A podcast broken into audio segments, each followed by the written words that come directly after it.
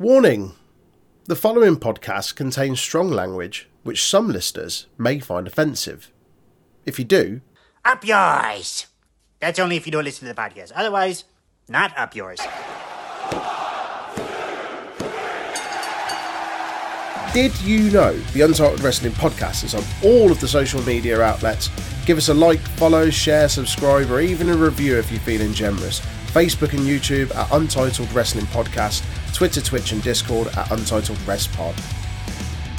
Hello, yes, this is the Untitled Wrestling Podcast. I don't know why I did that like Danhausen. Um, we are here for a bumper episode of the Untitled Wrestling Podcast N X T U K review. Because we couldn't record it last week, so we're recording two weeks as one. Boom shakalaka. Boom shakalaka. And it was a very, very eventful episode as well. How are you, mate? I'm good, mate. Oh, also... I'm Jay, joined by Troy. How are you? Yeah, I'm good. I'm good, man. Uh, yeah, very eventful. Clearly, episode. I'm not, apparently. We'll be covering the episode from the ninth of December and the sixteenth of December. However, before we do that, I have got some tidbits for you. Yes, yes, I have. Um, have you... We're gonna, pardon? Have you, pal? I, I, I, pal, I have. Um, I haven't got any birthdays for. We're going to do nineteenth and the twentieth. So at the time of recording, that's uh, yesterday, Sunday the nineteenth, and today, Monday the twentieth. Um, I don't see any birthdays that stand out, or at least names that I recognise. So we will go straight to uh, the pay per views. There's, there's a there's two there. There's Reggie. Is Reggie White? I think it is. No, I don't think it is actually. Never mind. There's not Reggie White. There's Eric Watts though. Um, I don't know who that is. Son of Bill Watts, he was part of Techno Team two thousand. Oh, fuck off. It's like doing an episode with Aaron. He, he's he like, likes to he bring like that up nearly every week. He was like literally the uh, biggest example of nepotism I can think in W W E. Well, in wrestling in general. Right. Is that it? Um, I mean, yeah. Because you said bits then. Right.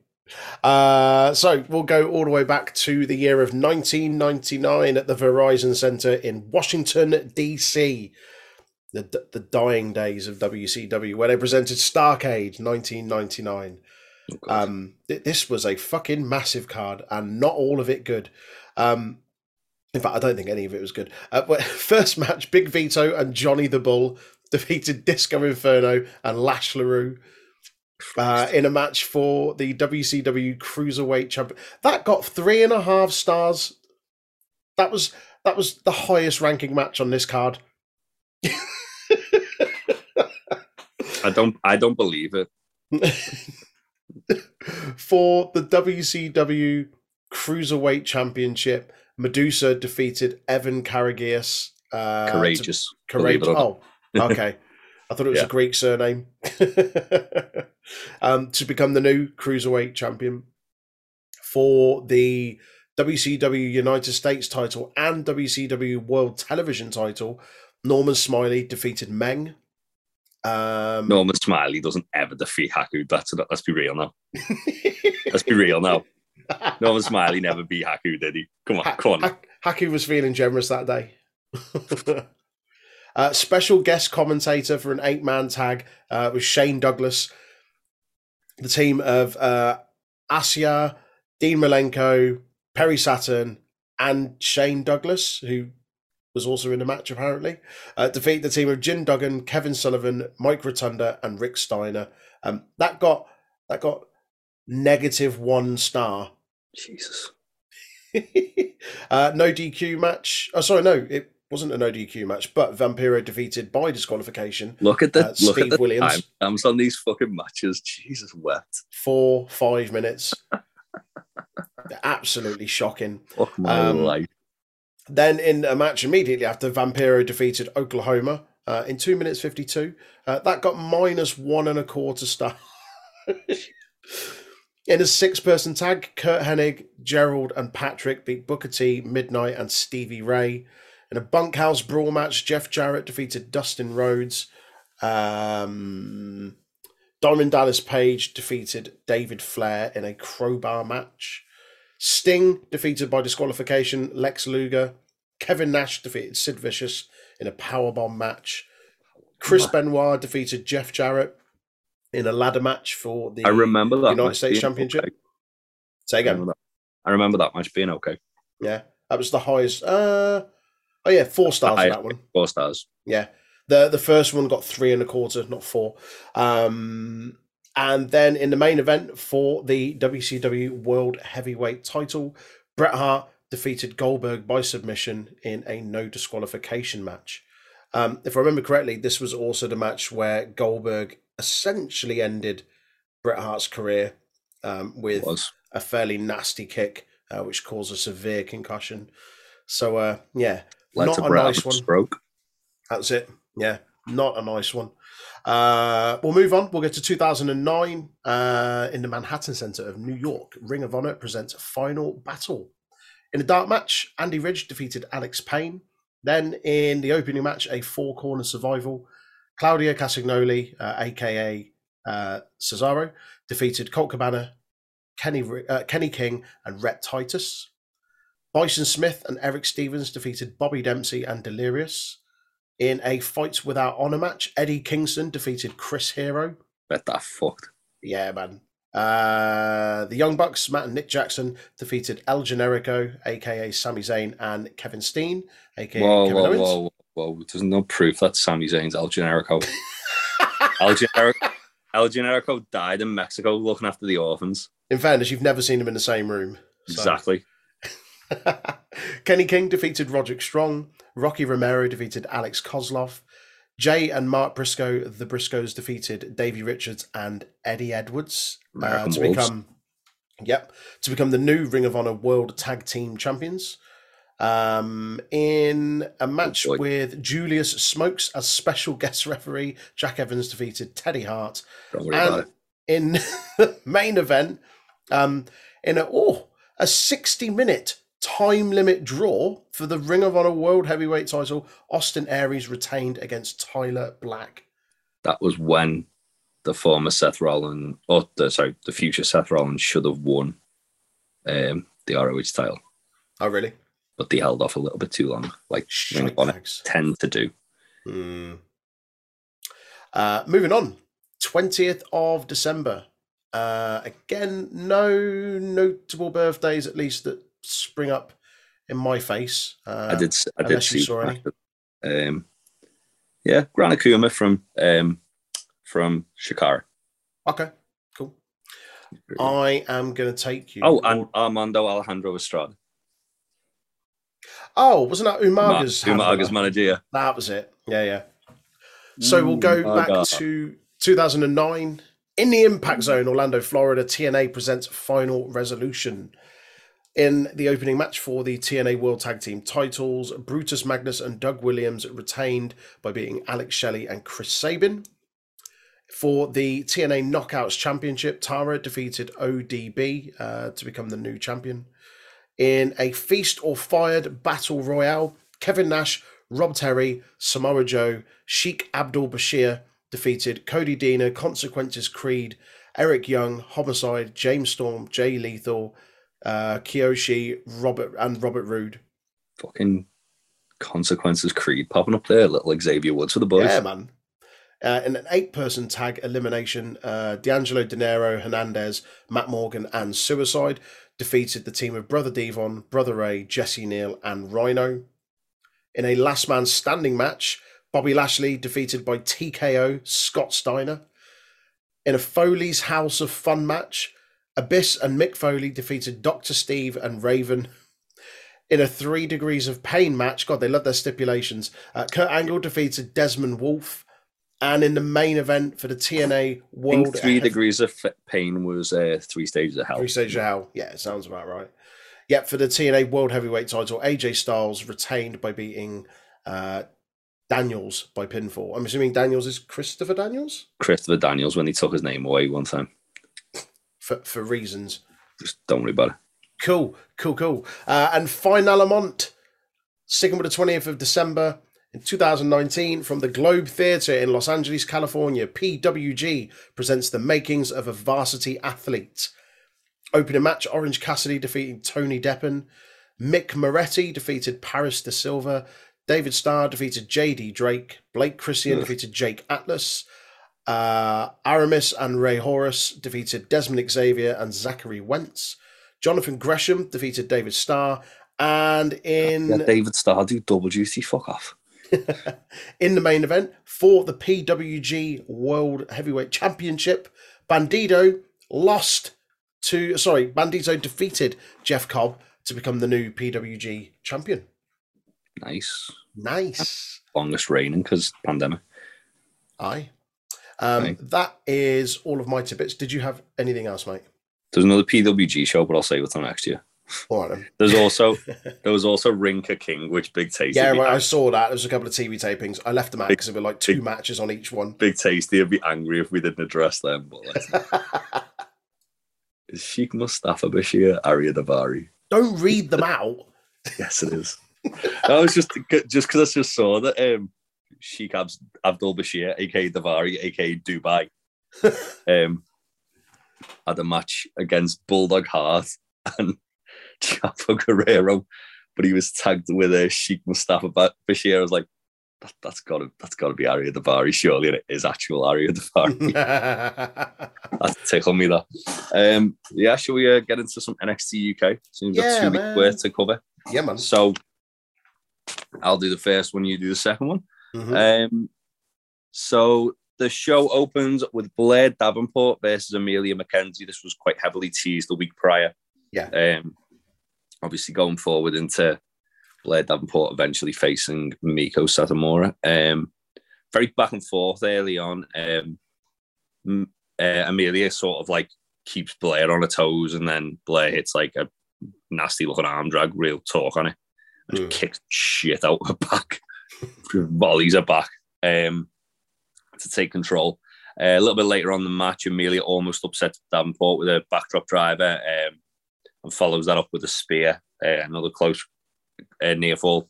Um, Blair goes for the Falcon Arrow. Amelia reverses into a German. Really, really nice spot. Mm. She goes for that, like, it's almost like the buckshot lariat, isn't it? But she does it like over the top rope. Yeah, yeah, um, yeah. It's like a buckshot and, spear.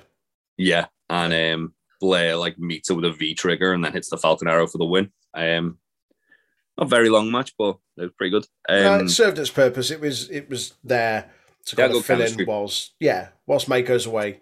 Um, as you say, they've kind of been telegraphing this for a couple of weeks now. Um, I think McKenzie had a really really good showing. Um, shows she's yes. kind of growing and improving with every match. I mean, she was great before she came in. Um, mm-hmm. but obviously, kind of adjusting to that W W E style, if you like, and, and whatnot. Um, yeah, it, it's one of those kind of, and we say it often, certainly with N X T U K, but one of those strong in defeat kind of matches. Um, I don't think this hurts her too much, really. Yeah. Uh, after the match, Blair locks in an S T F and looks down the camera and calls out Mako and says she's the Ichiban Gaijin, which means best foreigner. Best foreigner, number one, um, number one foreigner. Because, you know, she was in Japan for a bit. Yeah. Really, really leaning into that. Like they tried to do with uh, Balor and A J for a bit and just forgot all about it.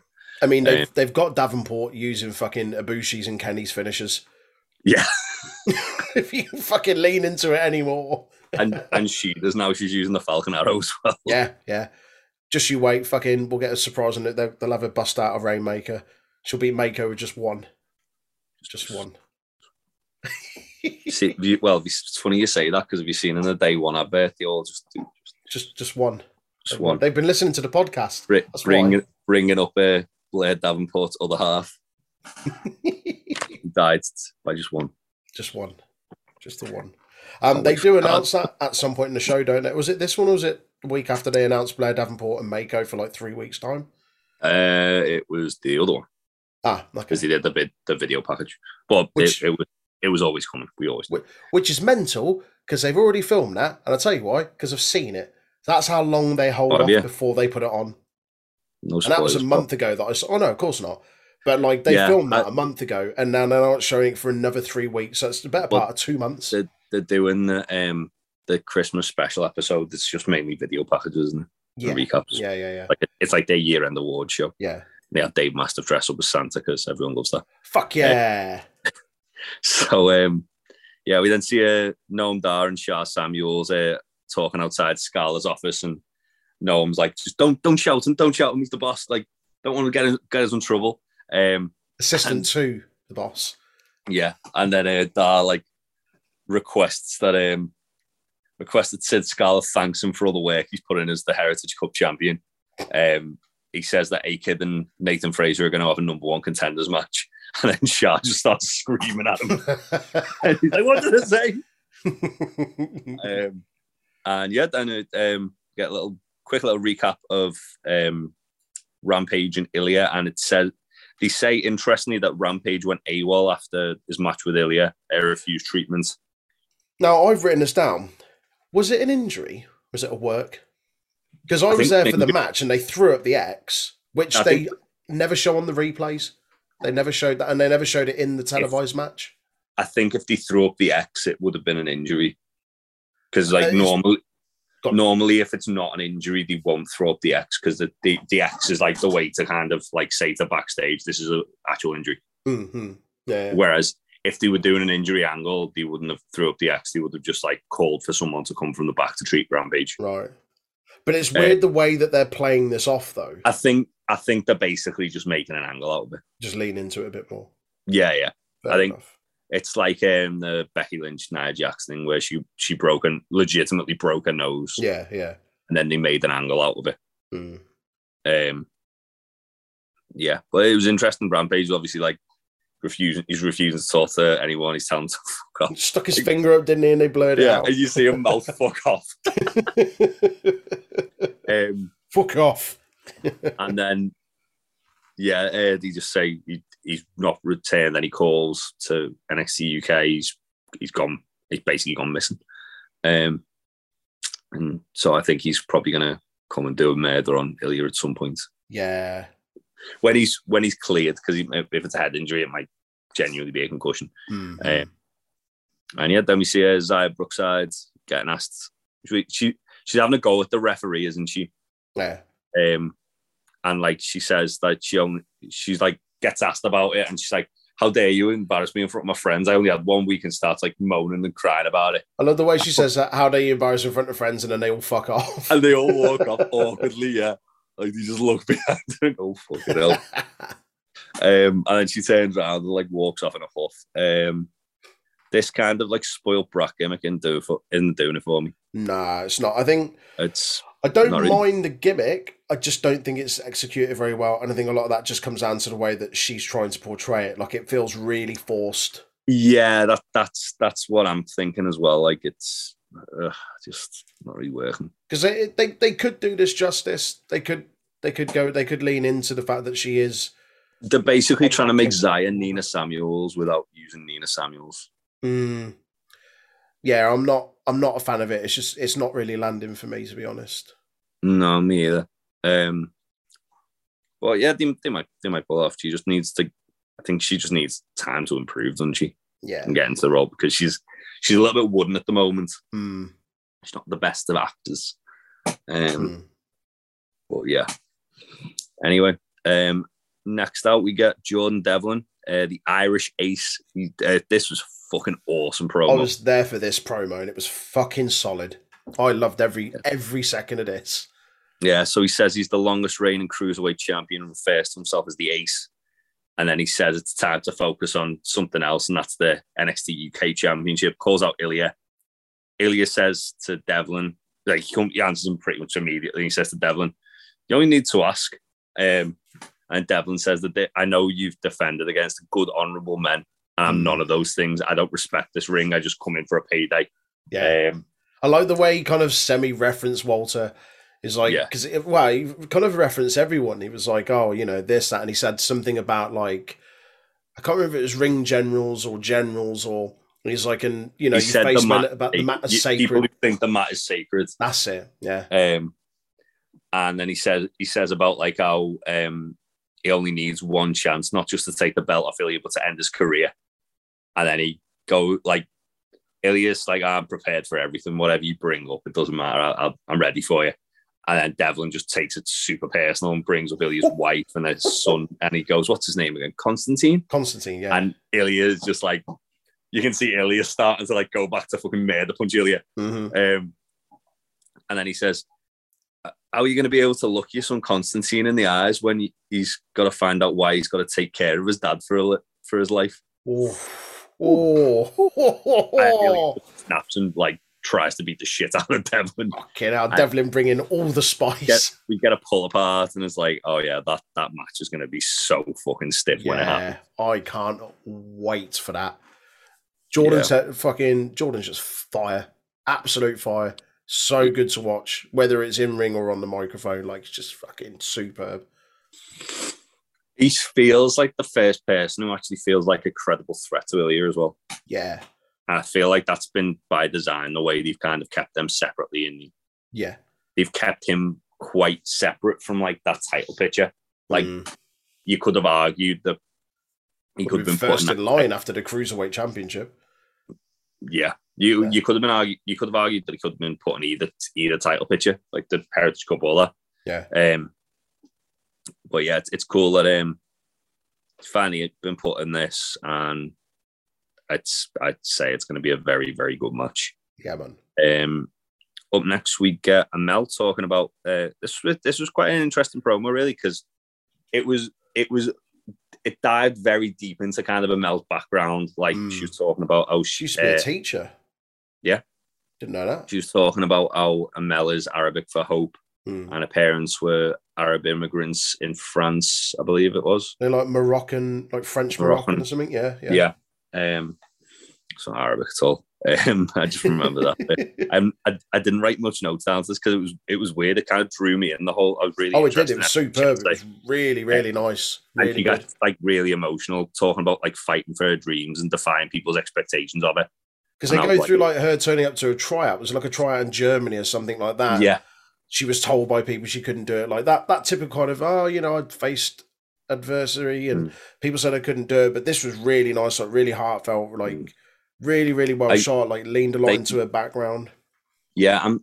I, it, well, obviously, this is a face turn for Amel. Absolutely, um, yeah, yeah. But like, what a face turn! Like she's, I, I think she's fantastic. Like, yeah. Some of the matches she's had in recent months, like the one with Mako in particular, was really yeah. good. Yeah, um, she's awesome. She's really, really good. And I'm hoping this means that she's going to get used a bit more. Yeah, I'd like, like to think a, so. kind of, kind of like a renewed push. Like, um, obviously. Whenever Mako drops the title, I feel like Amel should be like one of the first challenges for mm. whoever takes it off her. Yeah. If, if not, not the, the person to take it off her. To take yeah. it off her. Yeah. Yeah. Um, yeah. Um, she, she's very good. And also, she's W X W Women's Champion at the moment as well. She is, yeah.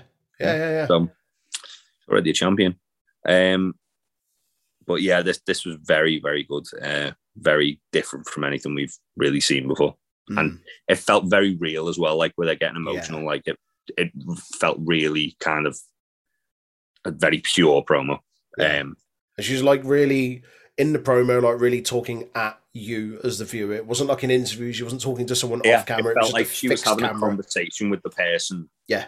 watching yeah. as opposed to cutting a promo for a wrestling show. Mm.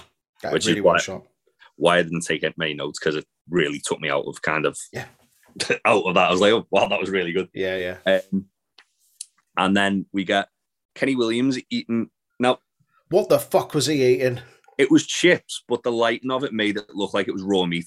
It looked pink, didn't it? I thought he was, yeah. you know, those little shrimp, like, sweets you get. It looked like a bag of those. Yeah. No, because it was chips, because, like, one time when he, like, actually ate it, you could see it was an act- you could see it was a chip. Uh, um, this, but, it's... So- The way they fucking graded the colour on this made it look really, really weird. And I've noticed a few times they've done that. Like they've almost oversaturated stuff, and it just. I think that I think that's by design because he's meant to be like a scummy cockroach, and if they can oversaturate chips, they'll look like raw meat. Fair play to them. um, We're not just having eating a raw steak in that case, then, as opposed to like nondescript pink chips. um, yeah, he, he basically says that Mark Andrews is a pretender, and uh, he's. What is it? What is he says? Something like the the ear of scum is beginning, or something like that. Can, can he wait? Yeah. Um, they just, as I say, they, they've just turned Kenny Williams into the baddie from Men in Black One, haven't they? That's all he is. Yep. Um, and then that leads us to our second match. There was a lot of a lot of like kind of vignettes and backstage stuff to pad this out. It makes sense, I guess, like going into like Christmas, New Year, and they kind of like mm. a refresh of, of feuds or new ones sort of thing. So this is almost like not necessarily tying up loose ends, but like starting the building blocks and stuff, a bit more character development. Like, so we mm. get the M L kind of face turn as a character development of that. Obviously, Kenny Williams going after Mark Andrews, and we're getting the build to that.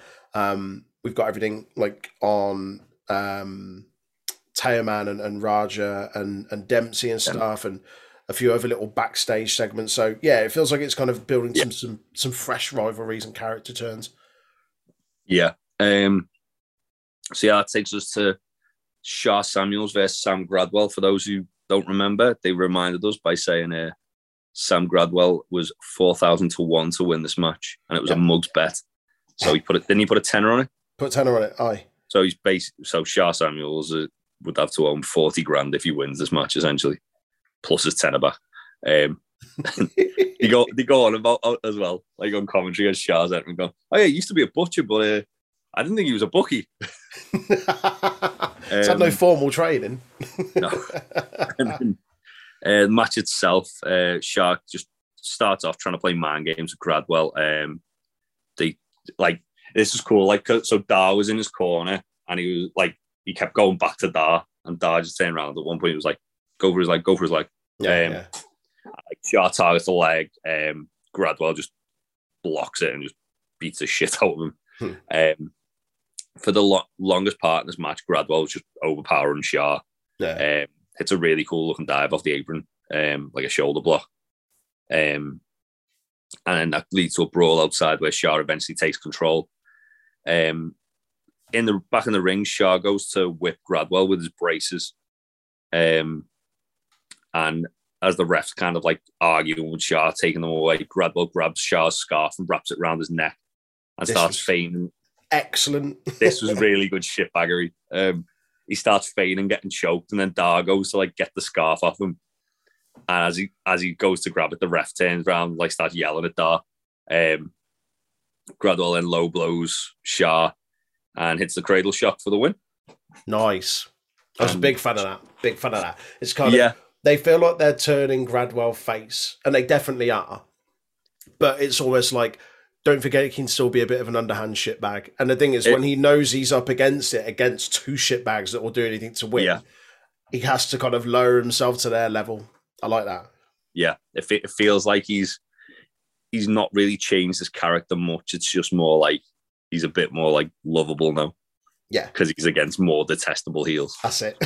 um, speaking of detestable heels, we got a Gallus promo. I've just put meh for this. Whoa.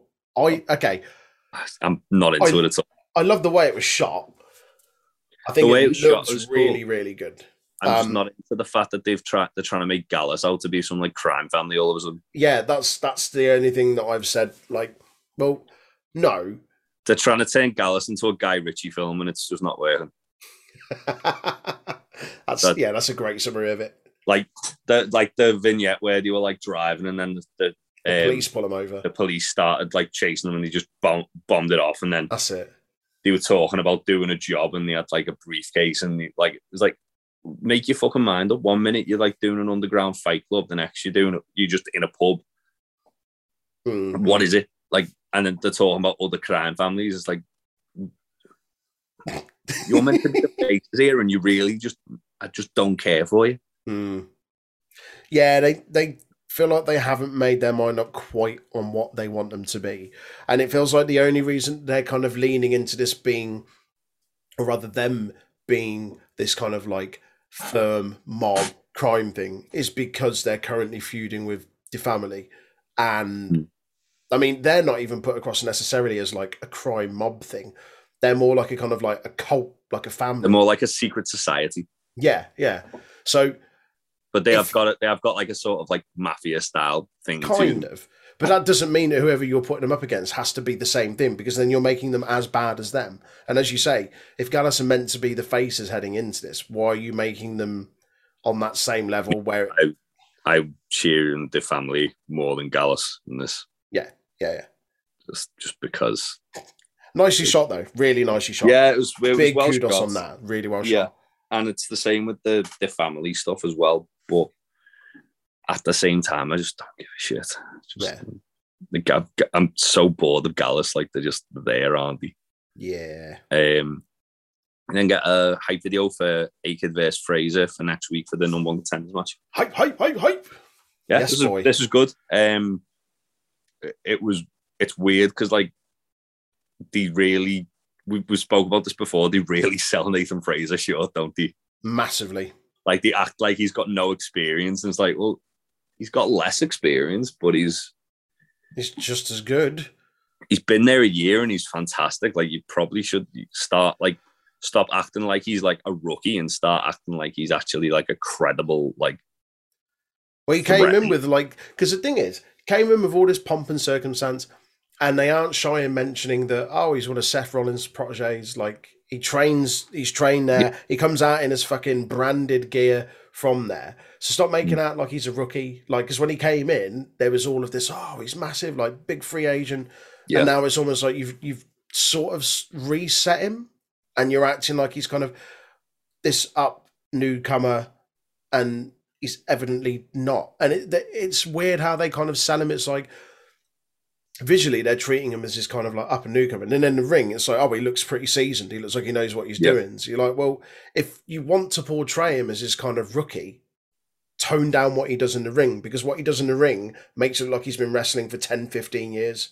Yeah. Or exactly. Just lean into that and just not strap the rocket to him, but treat him like an established star. Like, yes, he may be new to N X T U K, but he knows what he's doing. I feel like he could have quite easily been like positioned much, much higher up the card. Like, yeah. But they could put him as one of Ilya's just like middle of the road challenges that he has. Yeah.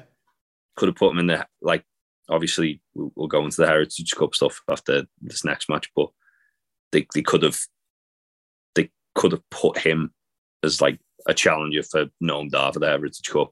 Maybe maybe they will down the line, but um, I I've obviously based on what I saw at the tapings, I feel there's something else in the pipeline, but we'll see whenever they decide to air that. Okay, okay. But I, well, I don't know if if there is something else in the pipeline based on that. They're going a really weird way of kind of building up to that. Yeah, that's what I mean. Like it it's it's it just I, it doesn't really make sense to me, like the no. way that they're training him. Yeah. Um, especially because they literally had him go the limit with Jordan Devlin on his first match. Hmm. Yeah. And that in itself was like, well, okay, that that's that that that should be the, that should be how you're using him. You're setting for him. Yeah. Not. Oh, he's not, had this right. really good like debut match, and now we're just gonna go. Whoop. Okay, you can, yeah. you sit down here, and it's not even every, like that happening. Every have... time he has a match, it's always entertaining. Yeah, but the thing is, they're few and far between. They're not mm. having him on T V every week or even every other week. Like there was a phase where it was just like, is he still signed to them? Because you yeah. hadn't seen him on T V for a couple of months. And then he was backstage like, oh, yeah, oh, I'm, I'm really hungry for competition. Oh, I want to fight Mark Andrews. And then he had that and then he disappeared again for a bit.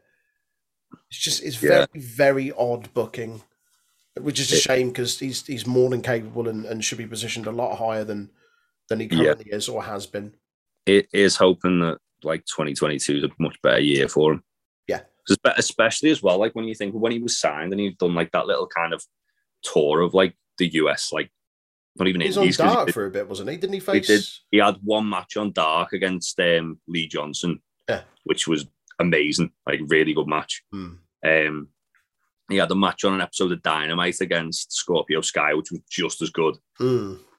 He had a match on in Impact against Chris Sabin, like he was He was doing the rounds. He was meant. He was meant to be on an indie show against um, Alex Shelley, and it didn't happen. But yeah, long and short of it, I feel like they can do a lot more with Nathan Fraser, and yeah, definitely should next year. Um, and that leads us to the main event, which was Mustache Mountain versus Pretty Deadly Two. Oh boy, Electric Boogaloo Tag Team Championships. Um, and yeah, this was this was good, wasn't it? Um, it was. It, it it was never not going to be good. Yeah. It's always going to be good, um, but yeah. Um, so we got um, starts off chain wrestling from Tyler and Stoker. Uh, very sort of like very, very much Tyler having the match in control, really. Hmm. Uh, and Trent throws um, throws Howley out the ring. Stoker catches him on his shoulders, walks around like parading him on his shoulder, shouting, "Yes, boy!" Um, and it, this is how Pretty Deadly take control. So like they do like a fake tag on the outside, and the ref's like, "You can't do that! You can't do that!" Stoker tries to get in the ring, and Harley just goes up behind Trent and gives him a dead leg. Um, shitbag, absolute shitbag move, scumbag move. um, Mustache Mountain isolate Harley. Um, after a while, uh, Trent goes for like the fake D D T, and Stoker like saves Harley by grabbing his arm, and then that leads Pretty Deadly to double team and Trent on the floor. Um, Stoker uh, at one point chop blocks Trent off the top rope as well. Oh, that and was Trent, a nasty landing. Awful tumble. That was a vicious yeah. landing. Yeah, um, and then they just they just keep Trent isolated for the for a large part of the match there. Um, it's basically just to build up to that hot tag, which is what yeah. they tend to do. Like most Mustache Mountain uh, matches feature yeah. that. Yeah, uh, Tyler gets a hot tag. Uh, pair of exploders on each member, um, hits a run shooting star press, and then um, he goes to Tyler Driver on uh, Harley. Harley reverses it, uh, blocks the Liger kick from Tyler, and then Tyler manages to like just Tyler Driver him, uh, and Harley kicks out, which really surprised me actually. Yeah, um, it's a pretty protected move, isn't it? It yeah, it doesn't. It's very protected, yeah. Um, and then um, you can see like doubt creeping into Tyler's mind as well mm. from the kick out. Um, Pretty Deadly hit a really nice looking pop-up gut buster. That was awesome. On Tyler. That's really, really good. Yeah. I like that. Um, and then they go for Mustache Mountain's finisher. Bastards. Like the rebound clothesline into the Dragon's suplex. Um, and Tyler, but Tyler manages to dodge it. Uh, hits a big lariat on uh, Howley. And um, after Howley accidentally uh, clotheslines uh, Stoker. Um, And then get Trent tagging in, uh, hot tag firing up. Uh, he hits a backdrop and a D D T combo, and then hits the seven star lariat for two again. Another protective move. Yep, yep. Doing the Lord's work, Pretty Deadly. Um, Stoker blind tags and um, kicks Seven out the ring, um, and then they hit a spilled milk. Tyler breaks it up in like two point nine. That was mad. Um, it came from out of nowhere because they, they took him off the apron, didn't he? And then they hit it, and you thought, oh, he's done yeah. and dusted outside. And then suddenly just, again, like, good camera angle. Couldn't see him coming at all. They were really tight in on the pin and then just like... Well, you could see him on the shot when they hit spilled milk and he was, like, outside but, like, miles away from the ring. Yeah, yeah. So it was really, like, really quick. Mm. Um, save. Uh, he hits uh, Stoker with bop and bang and then goes for a dive. Um, Pretty deadly, deadly catch him and hit spilled milk on him on the outside, and that takes Tyler off the match for a yeah. long time. Yeah. Um, Pretty Deadly hit that uh, like vault and lung blower thing, like rebounding off the back of yeah, um, like Stoker rebounds off the back of Howley, um, and then pow- uh, Howley power bombs Trent. Right on the uh, knees. Trent kicks out. Yeah. Um. Didn't he, go, the power bomb was was it on the knee? Didn't he have his thing? He have his knees. The first one, onto it. He, like the deadlift, and then dropped them onto the knees. That was it, yeah. Um, and then uh, Harley goes to bring the belt in. Uh, the referee takes it off him, and as he's like sending them one belt back, Harley throws in the other. uh, Stoker hits Trent with the belt, and Trent kicks out of that. I thought that. Well, everyone did. That should have been it. Yeah. Um. Pretty Deadly then go for a super spilled milk. Um, Trent manages to break out of it and hit a dragon suplex and a, a super kick onto Harley. Uh, Tyler tries to kind of break it up as well, but then gets like kicked back to the floor. Hmm. Uh, he tags himself, tags in, he hits a Liger kick and a Tyler Driver on Harley. Trent then hits a Birmingham hammer on Stoker onto Harley, and uh, Tyler hits a spiral tap on the pair of them to pick up the win. Boom! What a um, finish! Yeah, I've I've got one issue with it. Go on. You, you didn't want Mustache Mountain to win. Well, no, I, I didn't want Mustache Mountain to win. I wanted Pretty Deadly to hold it a little longer. Right. Um, also, my other issue was that in the end, Trent kicking out of everything was starting to get a little bit mm. much. Like I get, I get it, because obviously they said, oh yeah, Trent said he's going to retire if he doesn't win. So they um, had to have him looking resilient in every situation where you thought he was out of it. But I know what you mean. Could have had Tyler kick out of like at least one of those kind of big finishes where you thought it was over. Yeah. Um, I, I mean, if, if played into the, the whole narrative of Trent fighting for his career. But yeah. What I'd have like, liked to have seen is reversed slightly. So whilst Trent kicked out the majority of the finishes because it was his career essentially kind of at stake, I'd have liked to seen it reversed a little bit in that Tyler was close. That one where it was two point nine and Tyler came and made save, but actually it was a desperation and, save by Seven instead. Yeah, and it's yeah, it's it's it's it almost gives, like it's a bit more impact. Brent's careers and Tyler's hands. Yeah, yeah, yeah, yeah. That's, yeah, yeah, that would have been a cool to see. But aside from that, the, the match was faultless, really. Um, yeah, very good. Thoroughly, thoroughly enjoyed it. Um, didn't get didn't get the turn that you thought you've been saying I for think, a while. I think they're probably going to save that for when they lose the belts now. You think that's still on the cards? Yeah, I do. I okay, do. okay. There, there's few little, few little bits, few little bits. Tyler was like, yeah, showing like the mask was slipping. Where did Pretty Deadly go from here then for you?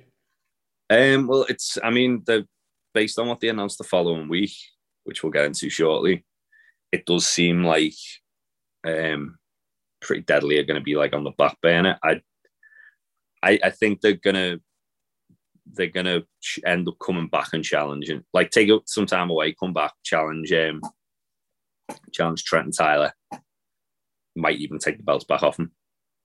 Bit of back and forth between them, uh, but I think that'll probably be like maybe like six months down the line. Mm. They seem to. They seem to like long title reigns in N X T U K. Rightly so. Rightly um, so. Like, unless the storyline really, I say, benefits from it, but it makes sense in storyline for it to almost be a kind of a hot shot back and forth between the two. Mm. People should be having long title reigns because it yeah. devalues that being said, the title, doesn't like it? One thing I will say is with, with this Mustache Mountain thing, and I, I do still think the T's and Tyler and Trent, it'd be quite good if... Um, Like the, the way to the way to kind of compare it is them winning the tag titles is like kind of like a a sort of impulsive decision, kind of like when there's a couple that are going through problems and they like try for a baby. I see, I see. You think that's going to be this, like this will fix to, all the problems? Yeah. Do you think this that's will... going to fix everything? And it's not. Mm. Like they've won the tag titles, so now when it's like it'll get to a point where Tyler feels like he's carrying Trent through the through the whole thing. Yeah, yeah, yeah. Then he's going to turn on Trent. Oh, okay. Okay. Yeah. Uh, what were your highs and lows anyway? For, as if I need to ask. For, for uh, fit, um, Pretty Daddy's game blouses. Fuck me. Yeah. nah, that, that wasn't my high, but that's. That I'd say that the main event for me was the high. Yeah, easily without um, a doubt. Um, yeah. Did I have a low? Actually, Something do you know what? Low. The main event was fucking awesome, and at risk of choosing the same thing, I would choose uh, Amel's vignette. And face okay. turn yeah, really well. That was that was really well shot. I almost picked that myself, to be honest. Yeah, very captivating. Uh, it was really, really good. The fact um, the fact that I was like, I'd started writing notes and I was like, shit, I'm I'm, I'm too like I got too drawn into it to yeah, write yeah. notes. There's always a good thing, isn't it? Yeah, definitely. um, oh, my low Zoe Brookside. I I'm not buying into it. I'm tired of it already. Yeah. Um. Uh, Yeah, I'll, I'll do that as my low. It was either going to be that or Kenny Williams. Just, uh, yeah. Eating his raw meat. I, I get it. You're a scumbag. Just, ugh, whatever. Yeah. But yeah, I'll, I'll say Zaya Brookside. It did nothing okay. for me. Yeah, I'm, I'm I'm pretty much down with that. Yeah. And I can I can back that up. Nice. Cool. Okay, in that case, let's move on to... this past week's just gone uh, episode of N X T U K from the sixteenth of December. So the show kicks off with uh, Joe Coffey versus Charlie Dempsey.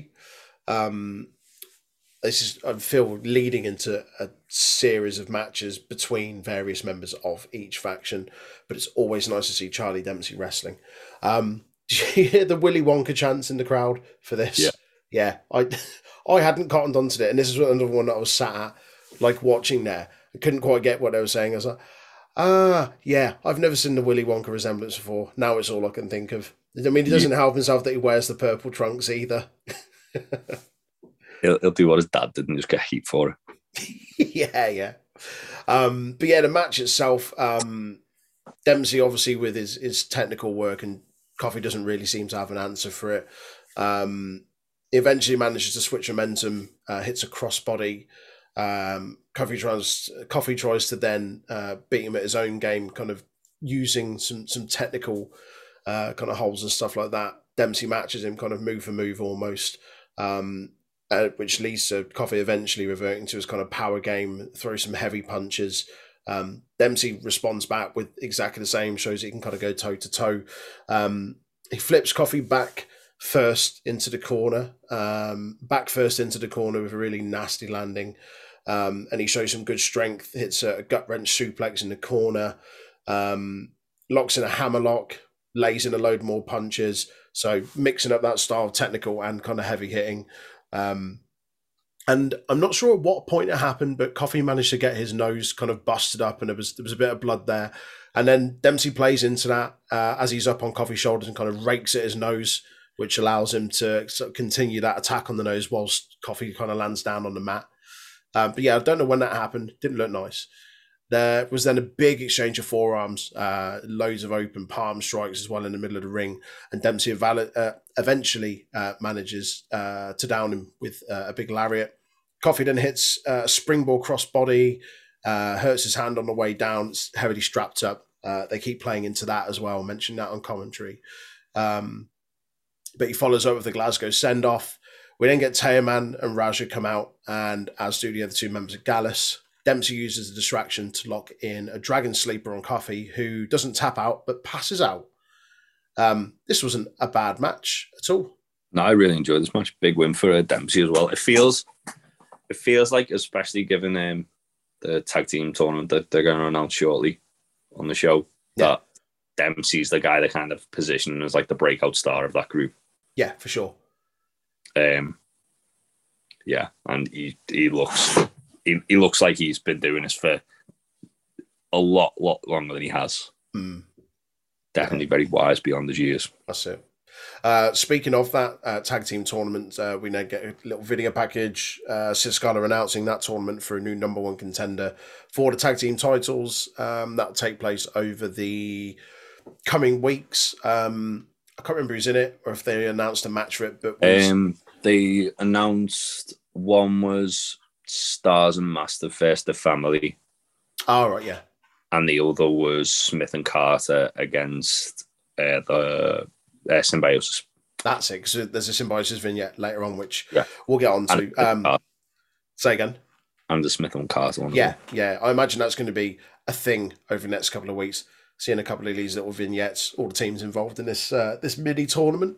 Um, speaking of vignettes, I really, really, really enjoyed this next one. Um, we get uh, the Irish ace, Jordan Devlin, um, just kind of talking through his daily, his life and his daily routine, and we get this kind of over the shoulder shot of him looking out. Of American Psycho vibes, really, because of like the well, because of the mask.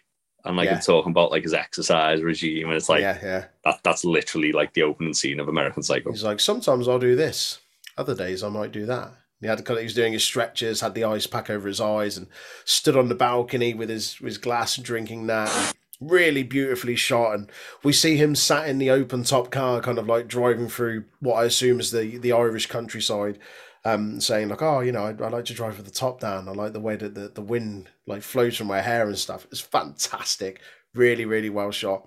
Um, and then there's a, kind of the, the parting shot um, where he's surrounded by fans that are trying, trying to get his autograph and stuff like that. And he says the difference is that Dragunov needs the love and approval of the fans, but all that Jordan Devlin needs, all I need is myself. Um And then we go back to the shot, the over the shoulder of him with the glass on the balcony, and he just kind of like dashes the drink out and struts off past. Um, that was awesome, though. Thoroughly, thoroughly enjoyed that. Yeah. Really well shot. Um, we then get a Mustache Mountain in-ring promo. Um, this really confused. Again, this was part of the tapings I was at. Um, and there was a few things in here that he said where he kind of says, you know, Merry Christmas and stuff. And I was like, hey, but... Chris's age is off, and then it threw me as to kind of when they were going to eventually broadcast yeah, this out. Uh, but this is quite cool. Um, Trent said that basically he he needed that, needed that win, needed those belts. Uh, the last eighteen months have been wild, but they're back and now they're champs. Um, he did say that there was a part of him that thought, what happens if they don't win? But now that they have them, he doesn't want to lose them. Um, but he does keep questioning, where does he go if they don't have the belts? He says he doesn't know how long he has left, but as long as he has the titles, uh, as long as him and Tyler, uh, sorry, as long as he has the titles and as long as he has Tyler, he'll keep going. He said it's been a slog to get to the top of the mountain with the, he's there. with the help of the fans um, and all of the people backstage. It was a really nice nod to everyone that's kind of worked on it, not just the fans. But he said, but thanks to everyone, they're the first team to hold N X T and N X T U K uh, Tag Team Gold. Um, they then list off all, all of Tyler's accomplishments, uh, which are all correct. And then, yeah, as I say, thanks everyone for making it possible, sticking through them throughout the pandemic. Uh, but yeah, I, I picked up on that little, as long as I have Tyler, I'll keep going line. That's that's the, the seed, fact, isn't it? The fact as well that Trent always goes, I need this, and then has to correct it. Like, we need this. We need this. Like, I see what they're doing. I get what you're doing. They're, they're going to make it out that Tyler's going to think that Trent was being self-censored, like trying to strap, like ride his coattail sort of thing. And yeah, Tyler's going to turn on him. It's going to be horrible. Oh, because you can't, you can't have heel Trent Seven, really, can you? Nah. And then hopefully we'll get a trilogy a la Ciampa and Gargano. I'll do a U K takeover first, wouldn't you? Oh, give us a U K takeover, you fucking cowards. Do it. Do it. Gunbugs. Even if they do it at B T Sports. And it's yeah. just it's just the tapings, but it's nicer because it's it's tapings, live. But it's nicer. Well, like they did. Well, I say that like, they did the give it a bit of a lick of paint. Yeah, give like give it a name, like they did with that N X T Prelude. Like it wasn't anything special, but just put a name yeah. on it. Give us like a marquee match that you would yeah. probably give us at a takeover, but you're not going to do a takeover. But make yeah, it fancy. It like, do it like when A E W do like the like the named Winter is Coming like, or fucking yeah. Road Rager or. Something like where that. it's it's it's gonna make it's gonna mean that it's gonna be a bigger show than what it would have been. Yeah, yeah. If it was just a, a bang average Dynamite or whatever. That's it. Um, yeah. Speaking of tag teams and vignettes and number one contenders, we then get uh, a quick Smith and Carter promo, and then we get the announcement of Mako Satomura versus Blair Davenport, which will take place in three weeks' time. I say looking forward to that. I've seen it, but it's good. You'll enjoy it. Um, then the next... You what? I should hope so. No, no spoilers, though. No spoilers. No. Don't, don't do that. Don't do that. Then we get um, Kenny Williams versus friend of the podcast, Danny Jones. Top, top lad. Um, he's already in the ring, Danny Jones, and Kenny Williams comes down, basically tells him to get out of his ring. Um, he wants Mark Andrews... Uh, Mark Andrews isn't there, so instead he gets Danny Jones, who from the off maintains risk control. Always important. Always, always got important. to maintain risk control. Always got to maintain risk control. um, uh, one, just one. Just, just the one. one. Don't you forget. Uh, Jones shows his uh, power and size advantage uh, until Williams puts him down with a chop block, and Jones fights his way back in with a big right hand, uh, launches Williams into either corner of the ring. Um, He then goes to drop the leg again. Williams goes to drop Jones's leg again, um, which he does, and then he hits two bad lucks for the win.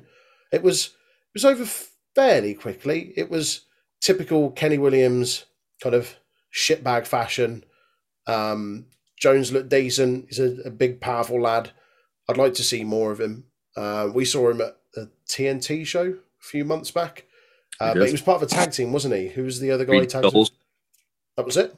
Greedy Souls, they were called. Greedy Souls, that's it. I can't um, remember the tag team partner's name. I, I do apologise, but... Yeah, he's yeah. he's good. Um, this was, again, they're not really to do anything for Jones, but more so to just kind of continue this.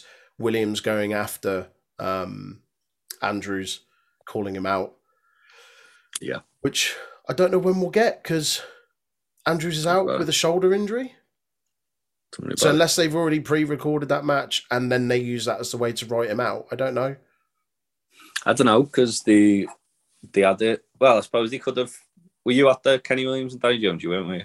No. I was going to say that they could have done it where they'd done that match. Andrews got hurt in that match, and then Williams um, did that match and then did the attack angle after. Mm. But I don't know. Because he, he goes up to the camera, doesn't he? He says, I'm going to go find Mark Andrews now. Yeah, yeah. Of course, we, yeah, because we get that. And then we, I totally when we go we backstage, do, we do get like, that oh, vignette. Somebody had an accident. Just before that, there's a, a Symbiosis vignette, and they say it's a new year, new beginning, and they're going to return to to lead the pack. This is really nicely shot. They've got them beyond that kind of like caged wall thing.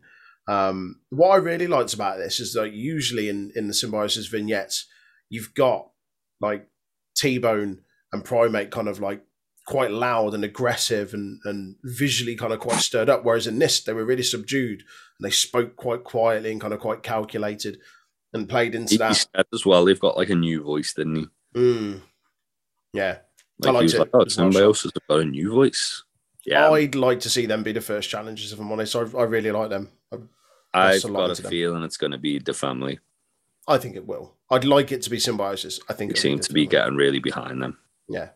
But then, interestingly, because Gallus weren't in that um, tournament, there is every possibility that they could cost the family without without hurting them too much. That's true.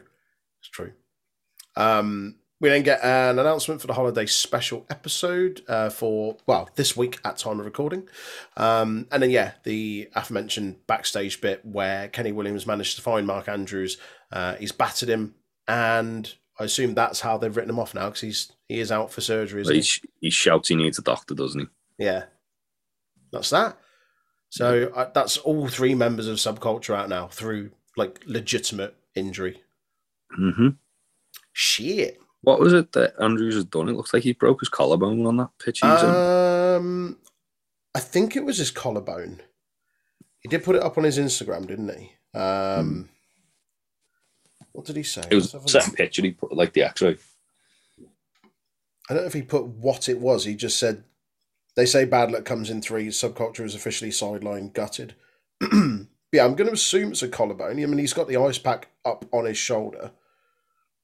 Yeah. Yeah, I think it is a collarbone. I mean, it looks nasty. There's yeah. There's a full break there. Yeah. Not nice at all. Um, yeah, speedy recovery to him and, well, all three members of Subculture because, yeah, shit. It is. It is. Anywho, we will move on to the main event, which is mm-hmm. uh, the Heritage Cup rules match to determine the number one contender between Nathan Fraser and friend of the podcast, A-Kid. Top, top lad. Top shagger um, A-Kid. Top shagger A-Kid. Uh, round number one, pretty much a stalemate. Uh, A-Kid looks the stronger of the two, obviously being the more experienced in this type of match. Um, he keeps an armbar locked in for the longest time. Uh, transitions into uh, wrist lock as well. Maintains wrist control. Always important. Always um, important. The last, the last twenty seconds of the match were a fairly kind of fast exchange of offense, um, but it does eventually end in a draw for the first round. At the second round, Frazier hits a, a lightning fast drop kick to the injured ribs of A-Kid. Um, the pace quickens up a bit more in this. Loads of exchanges of, of takedowns and counters. Um, we then get a couple of pinning combinations which play into that. Frazier manages to reverse one of those and pick up the first pinfall with about a minute left on the clock. Round three, A-Kid comes out looking even really that, frustrated. We were talking about like um, Nathan Fraser. Even that, he looked like he didn't believe he just pinned A-Kid. Yeah, like, yeah. Like he, he looked like one of those like when you get an enhancement talent or a jobber or whatever you want to call them, and they pick yep. up a surprise thing and it's like, oh, I can't believe I've done that. Like, well, yeah, but you're you're really good. They they tell yeah. us every week that you're really good. So why are you acting surprised you've managed to get a, a pin in this? It's yeah, just really odd. It doesn't make any sense. It really makes sense, does it? No. Um, round three, A-Kid comes out uh, fast, furious, looking really frustrated. Um, he tries to keep Frazier grounded uh, with waist and wrist locks. Uh, they spoke about that in some of the kind of promos and vignettes beforehand in that, yes, he's aware that Nathan Frazier is really quick, but A-Kid says it's more about timing and that's how he's going to beat him. Um, so, yeah, he tries to keep him grounded with with. wrist and waist locks. Uh, Frazier looks a lot more focused and in control um, when he does eventually kind of like, you know, turn things around. Uh, thirty mm-hmm. seconds left. Both men then just start to slug it out in the middle of the ring. A-Kid lands his, his big leaping kick and gets a two count, immediately locks in the Fujiwara armbar, uh, but Frazier manages to keep strong with a few seconds left on the clock to see out the round. So it's still one nil to Frazier. Uh, kicked Aiken were fucking spicy, man. Spicy, spicy. Uh, round four. Uh, Aiken goes again for a sleeper, uh, which he tried in uh, a previous round. Uh, Fraser manages to hit a shotgun drop kick, uh, misses a frog splash, hits a sling blade, and a corkscrew suplex for two. Uh, Aiken then tries again for a sleeper. Fraser looks to be out, um, slumps to his knees. Aiken releases that, comes off the ropes, hits his leaping kick, but again, Fraser manages to block that, slides underneath, and locks in a Boston Crab submission. Uh, he manages to roll out of that. That was a really nice exchange of moves. Fraser then goes for his like springboard kind of dive back off the middle rope again. Aiken has telegraphed it this time, plays into his whole kind of, I know you're quick, it's all about timing, manages to time the evade, and Aiken then slides under the apron, uh, sorry, underneath him, and down onto the apron, hits a German release. That was really good. Really, really good. Fucking amazing. Uh, he immediately gets back in the ring after hitting that, then hits his leap. They call it in commentary a leaping super kick, which I kind of guess it is. Mm. I mean, yeah. They've got to come up with a name for it because it's his finisher. He uses it as a finisher. Um, but yeah, leaping super call kick. It Shannon Wizard. Shot, shot, yeah, sh- I guess. It's basically a Shannon Wizard, isn't it? F- flying Wizard. There you go. Spanish Wizard. Sp- the Spanish Wizard. Um, but yeah, he hits that and he makes it one apiece, which takes us into the fifth round. Aiken flies out of the gate uh, with a kick straight into the corner um, before Fraser's even managed to kind of get, get out of the starting blocks uh, and then follows that up with a fisherman suplex for two. Fraser then lands a super kick right under the jaw of Aiken for two. That looked vicious. Uh, Aiken then meets Fraser up top on the turnbuckle uh, with a leaping kick. He then slips under, hits a huge leaping drop kick uh, to Aiken, who's still on top turnbuckle. Fraser then gets up again to meet him, hits a fallaway slam for two. Uh, Aiken then locks in the armbar, uh, transitions into the Uma Plata, and Fraser verbally taps out to give Aiken the win. Makes well, it two one. As he was locking it in, he was fucking decking his shoulder. Yeah. He was put like the sound off. It was horrible as well. um, we're talking about uh, like characters changing before with the Mel, weren't we? Yeah. Aiken was showing a few shades of grey. I, I, I was going to say, I knew you were going to go there. When I, a I lot more aggressive than normal. Mm. There was a bit where he just proper slapped Fraser as well. Kind of like almost out of character. It was like one of those like fuck you sort of defiant slaps. Like it may have been like, in the second or third round or something. I think it was after the pin. Like after well, he was obviously pin, frustrated because he went one down. Yeah. Which is kind of out of character, as you say, like kind of shades of grey there. I don't see them turning him heel anytime soon. I don't think they're going to turn him heel, but I, I feel... It's nice to I see those little moments. If, if he dethrones Dar, I wouldn't be surprised if he turned heel after the fact. Mm. Because otherwise, we're just getting the exact same one that Aiken had. Yeah, when first he was, time round. Yeah. Yeah, yeah, I agree. Cool. Um, that was a top match, though, quality. It's always nice to see Heritage Cup matches. Always something a bit different, something refreshing uh, and new. Always nice um, to see Aiken. Say again? Always nice to see Aiken. Always, always, always. Uh, what were your highs and lows from that episode? Um, my high was Dempsey versus Joe Coffey. Nice. I I just love Charlie Dempsey. He's really entertaining. He's yeah, yeah.